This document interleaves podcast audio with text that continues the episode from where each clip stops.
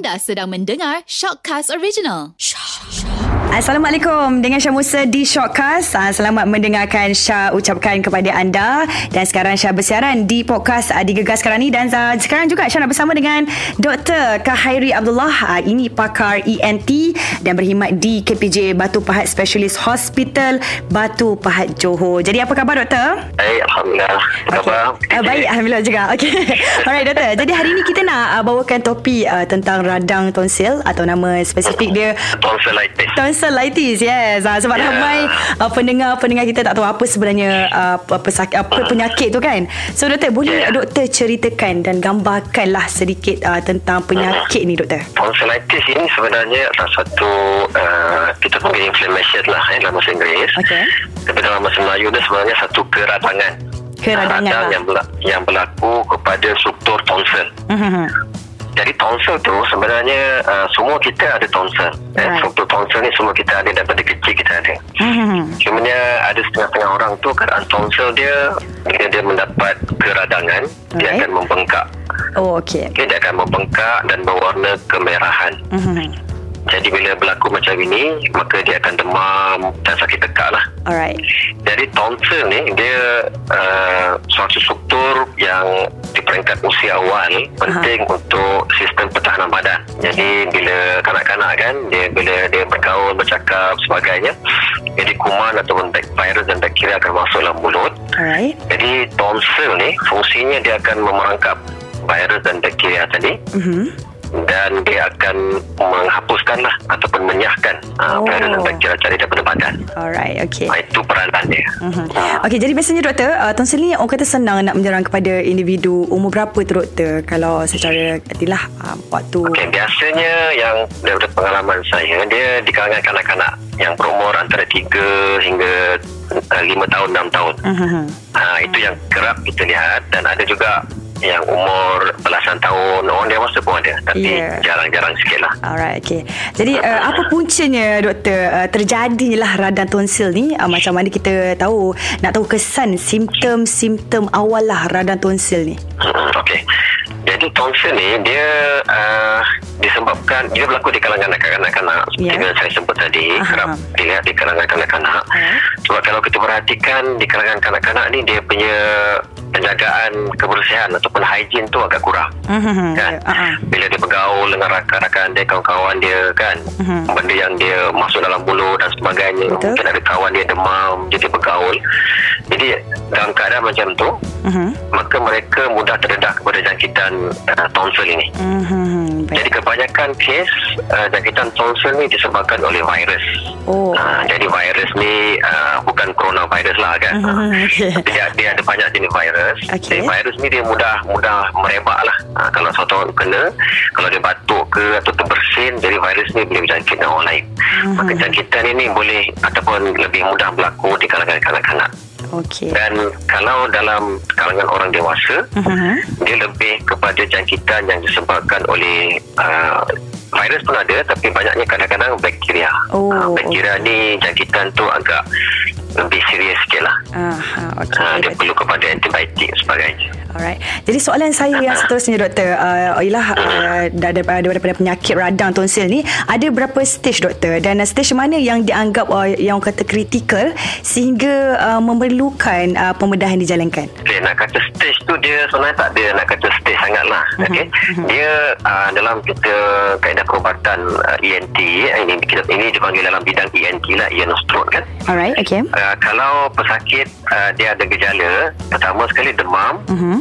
Dan sakit tekak. Ini kalau kanak-kanak lah. Okey. Biasanya demam panas, Mhm. kemudian dia sakit tekak. Alright, Dan okey. sakit tekak, dia nak menelan pun sakit, susah. Jadi ni antara gejala utama lah. Mhm. Tonsil di kalangan kanak-kanak. Mhm. Jadi benda ni dia akan berlaku uh, dan kita tu mungkin akan berlaku dalam masa beberapa hari, mungkin dalam 4-5 hari. Alright. Kemudian dia akan hilang. Oh, okay. Okey, seperti mana yang saya kata tadi, kebanyakan ejen ataupun uh, penyebab uh, infeksi ataupun tonsillitis kalau kanak-kanak tadi adalah virus. Mhm. Okey, tapi Ya. kalau virus kadang-kadang bakteria pun dia akan datang sekali. Mhm. Okey, itu Alright. menyebabkan tonsil tadi dia macam ada nak menanah sikit. Oh. Jadi dalam keadaan macam tu, kanak-kanak tadi perlu makan antibiotik. Jadi bila makan antibiotik, Jadi gejala dia akan berkurangan dan mungkin dalam masa seminggu dia akan okey. Mhm. Tetapi okay. sebabkan dia dah pernah kena, jadi dia ada kebarangkalian untuk kena lagi. Ah, Jadi kitaran ini kalau dalam setahun dia kena lebih kurang enam kali. Oh, Ha, baik. mungkin dalam setiap dua bulan dia kena, setiap dua bulan dia kena. Mhm. Maknanya pergi jumpa doktor ambil ubat dia okey. Besok Oh. kena lagi kan. Mhm. Jadi kalau enam dalam setahun enam kali dia kena untuk dua tahun berturut-turut macam tu maka kalau ikutkan kita kaedah perubatan ENT ni dia ada indikasi untuk kita buat pembedahan Oh, baik. Okay. ha, Mhm. tetapi ada juga keadaan di mana ibu bapa ni dia tengok anak dia demam teruk kadang-kadang ada setengah tu demam panas sampai dia dapat sawan Hmm, yalah. Ha. ha, jadi kalau dah sampai tahap macam tu kan maknanya dia punya tonsillitis tadi menyebabkan demam panas sampai dapat sawan biasa kita tak perlu tunggu sampai 6 kali attack setahun dah mungkin kerana sekali sawan tu bila demam dia dah okey dan kita advise elok kita buat pembedahan lah Alright, okey baik doktor. Ya. Okey. Jadi uh, doktor, betul ke kalau radang tonsil ni di tahap yang kritikal lah kan? Jadi pembedahan tu uh, bagi nak mengeluarkan tonsil ni dari pesakit perlu ke dilakukan atau macam mana? Okey, kalau keadaan yang uh, saya nak kata kritikal tu dia agak ni sikit lah. Dia maksudnya kalau macam saya cakap tadi, mm-hmm. dia ada indikasi untuk kita buat pembedahan. Okay. Terap, demam, sakit tekak kan. Bila mm-hmm. kita tengok dia punya tonsil tadi, mm-hmm. berwarna kemerahan dan besar. Hmm. Besar tu macam, macam nak menutup ruang kat tekak dia. Mhm. Maka dalam keadaan ni memang perlu kita buat pembedahan lah. Hmm. Okey. Ya, kalau tak dia akan mengganggu kanak-kanak tadi. Kalau macam dia nak bersekolah kan terganggu dia punya proses persekolahan dia. Asyik nak cuti kan. Tak boleh fokus dalam kelas sebagainya sebab sakit tekak kan. Dalam keadaan macam ni memang perlulah kita buat pembedahan. Alright, okay. Jadi doktor betul ke doktor sebab saya pernah ada baca petua lah untuk melegakan tonsil ni adalah kumur air garam. Ah, jadi apa pendapat doktor sendirilah tentang petua tu? Uh, kalau nak ikut saya bersegi teori, theoretically uh, garam ni satu benda yang uh, maknanya dia punya apa kita panggil dia punya kepekatan dia tinggi kan Ah, boleh mengejutkan benda jadi Right. nak kalau kita nak buat tak ada masalah Hmm. Ah, tapi kalau dia sakit tu tengah demam teruk kan? Saya Hmm. rasa setakat nak berkumur-kumur dengan air garam ni tak memadai lah. Hmm. jadi perlu kepada mungkin uh, antibiotik you know? Oh, uh, jadi kalau setakat air garam saja mungkin tak memadai untuk kes-kes yang radang yang agak teruk kan Okey, baik doktor. uh, kalau yang biasa-biasa tu mungkin tak ada masalah. Boleh boleh nak amalkan boleh Tak ada masalah lah untuk nak kumur air garam tu eh. Okey. Ah, boleh.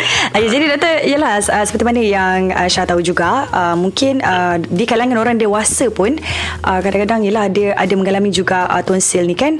So Ya, uh, ya. mungkin ada berlaku yang uh, diorang ni uh, dari segi pemakanan dan sebagainya. Mungkin uh, ada juga yang mengamalkan ni doktor uh, makan aiskrim vanila. Itu pun sebenarnya uh, uh, orang kata memanglah sejarah orang kata kalau makan aiskrim vanila tu boleh mengurangkan simptom uh, untuk tonsil juga. So uh, itu sebenarnya macam mana doktor ke memang ada disarankan ke macam mana? Okey, saya pernah dengar juga benda ni Okey. tapi dalam tak pernah terbaca pula dalam Amin uh, bila kita belajar benda ni tak ada sebutlah benda tu kan. Ya, ya, ya. Cumanya bila nak kata aiskrim tu sebab dia benda sejuk kan. Mhm. Jadi benda sejuk ni bila kita ada radang, Mhm. jadi benda sejuk ni memang dia akan membantu untuk mengurangkan radang. Okey, baik. Ha, jadi dia mungkin mungkin membantu untuk mengurangkan radang dan mungkin kesakitan itu mungkin akan dikurangkan sikit lah. Mhm. Tapi kalau you kata spesifik vanila ni uh, tak ada kajian lagi dibuat, uh, mungkin akan datang boleh mungkin boleh buat kajian kot vanila. Baik doktor. Alright. vanila dengan strawberry kan. Okay, Buat okay. kajian. Alright, doktor. okay, jadi uh, dalam musim uh, uh, pandemik COVID-19 yang jadi doktor sekarang ni, ada anda kata seorang pesakit tu yang mengidap uh, penyakit radang tonsil dijangkiti COVID-19, uh, adakah uh, itu sesuatu yang berisiko doktor? Hmm, dia bergantung pada keadaan. Okay, kalau kita lihat uh, COVID-19 sekarang ni, Mhm. uh, di kalangan kanak-kanak, dia kalau dapat jangkit virus tu, Mhm. simptom dia atau gejala dia tak seteruk berbanding dengan orang yang dah uh, umur, oh, you know, macam umur 60-an ke atas kan, Mhm. dan ada masalah kencemanan, darah tinggi dan sebagainya. Alright. Okey. Jadi kalau kanak-kanak yang kena, saya rasa lah, saya rasa sebab benda ni tak ada kajian lagi. Okay. Ha, jadi dengan imuniti yang ada pada kanak-kanak tu mungkin uh, saya rasa simptom tu tak berapa dia rasakan dia virus juga Mhm. kan ha, mungkin tak seberapa teruk lah saya rasa lah Okey, baik. ha, ini mungkin perlu pada kajian lebih lanjut lah alright. nanti kalau ada orang dengar di luar sana mungkin dia salah faham nanti susah juga kan Mhm. Okay. ha, itu berdasarkan saya punya apa tu pemahaman lah Alright, okay, baik doktor. Jadi uh, nak tanya juga uh, soalan yang last lah ya doktor. Uh, perlu ke uh, contohnya uh, lah kalau macam kalau kita fikir eh, tak buang pun tak apalah tonsil tu ke macam mana bagi doktor? Kalau itu uh, ikut sesuatu sesuatu tahap lah macam tu. Oh. Benda ni kalau saya tak saya kalau sakit datang pun saya tak tak kita beritahu lah kita beritahu kalau tak buang jadi macam ni macam ni tapi kalau sakit tak nak itu hak mereka kita tak boleh paksa lah Yalah. kita tak boleh nak kata oh kena kena buat tak buat ni jadi macam ni boleh bawa mahu untuk sebagai tidak kan uh-huh. tapi uh, ada kes yang dia boleh bertahan uh-huh. daripada usia kecil tu jadi membawa kepada usia dewasa uh-huh. kalau masa usia kecil tu kalau jangkitan radang tu dia panggil acute tonsillitis dia panggil recurrent acute tonsillitis uh-huh. mana dia macam saya cakap tadi dia akan berulang demam sakit tegak you know uh-huh. tapi bila dia mau meningkat dewasa dia akan mendapat satu keadaan dipanggil chronic tonsillitis chronic tonsillitis itu dia tak demam okay. cuma dia akan ada sakit berpanjangan kat, kat throat jadi dia rasa tak selesa lah uh-huh. kalau dia rasa dia boleh carry on macam tu tak ada masalah alright Uh, okay, okay, baik doktor. Terima kasih atas okay. uh, info okay. dan uh, menceritakan serba sedikitlah tentang tonsil Alright. doktor. Okay. Terima kasih banyak-banyak ya. Alright, okay doktor. Assalamualaikum doktor. Okay. Assalamualaikum.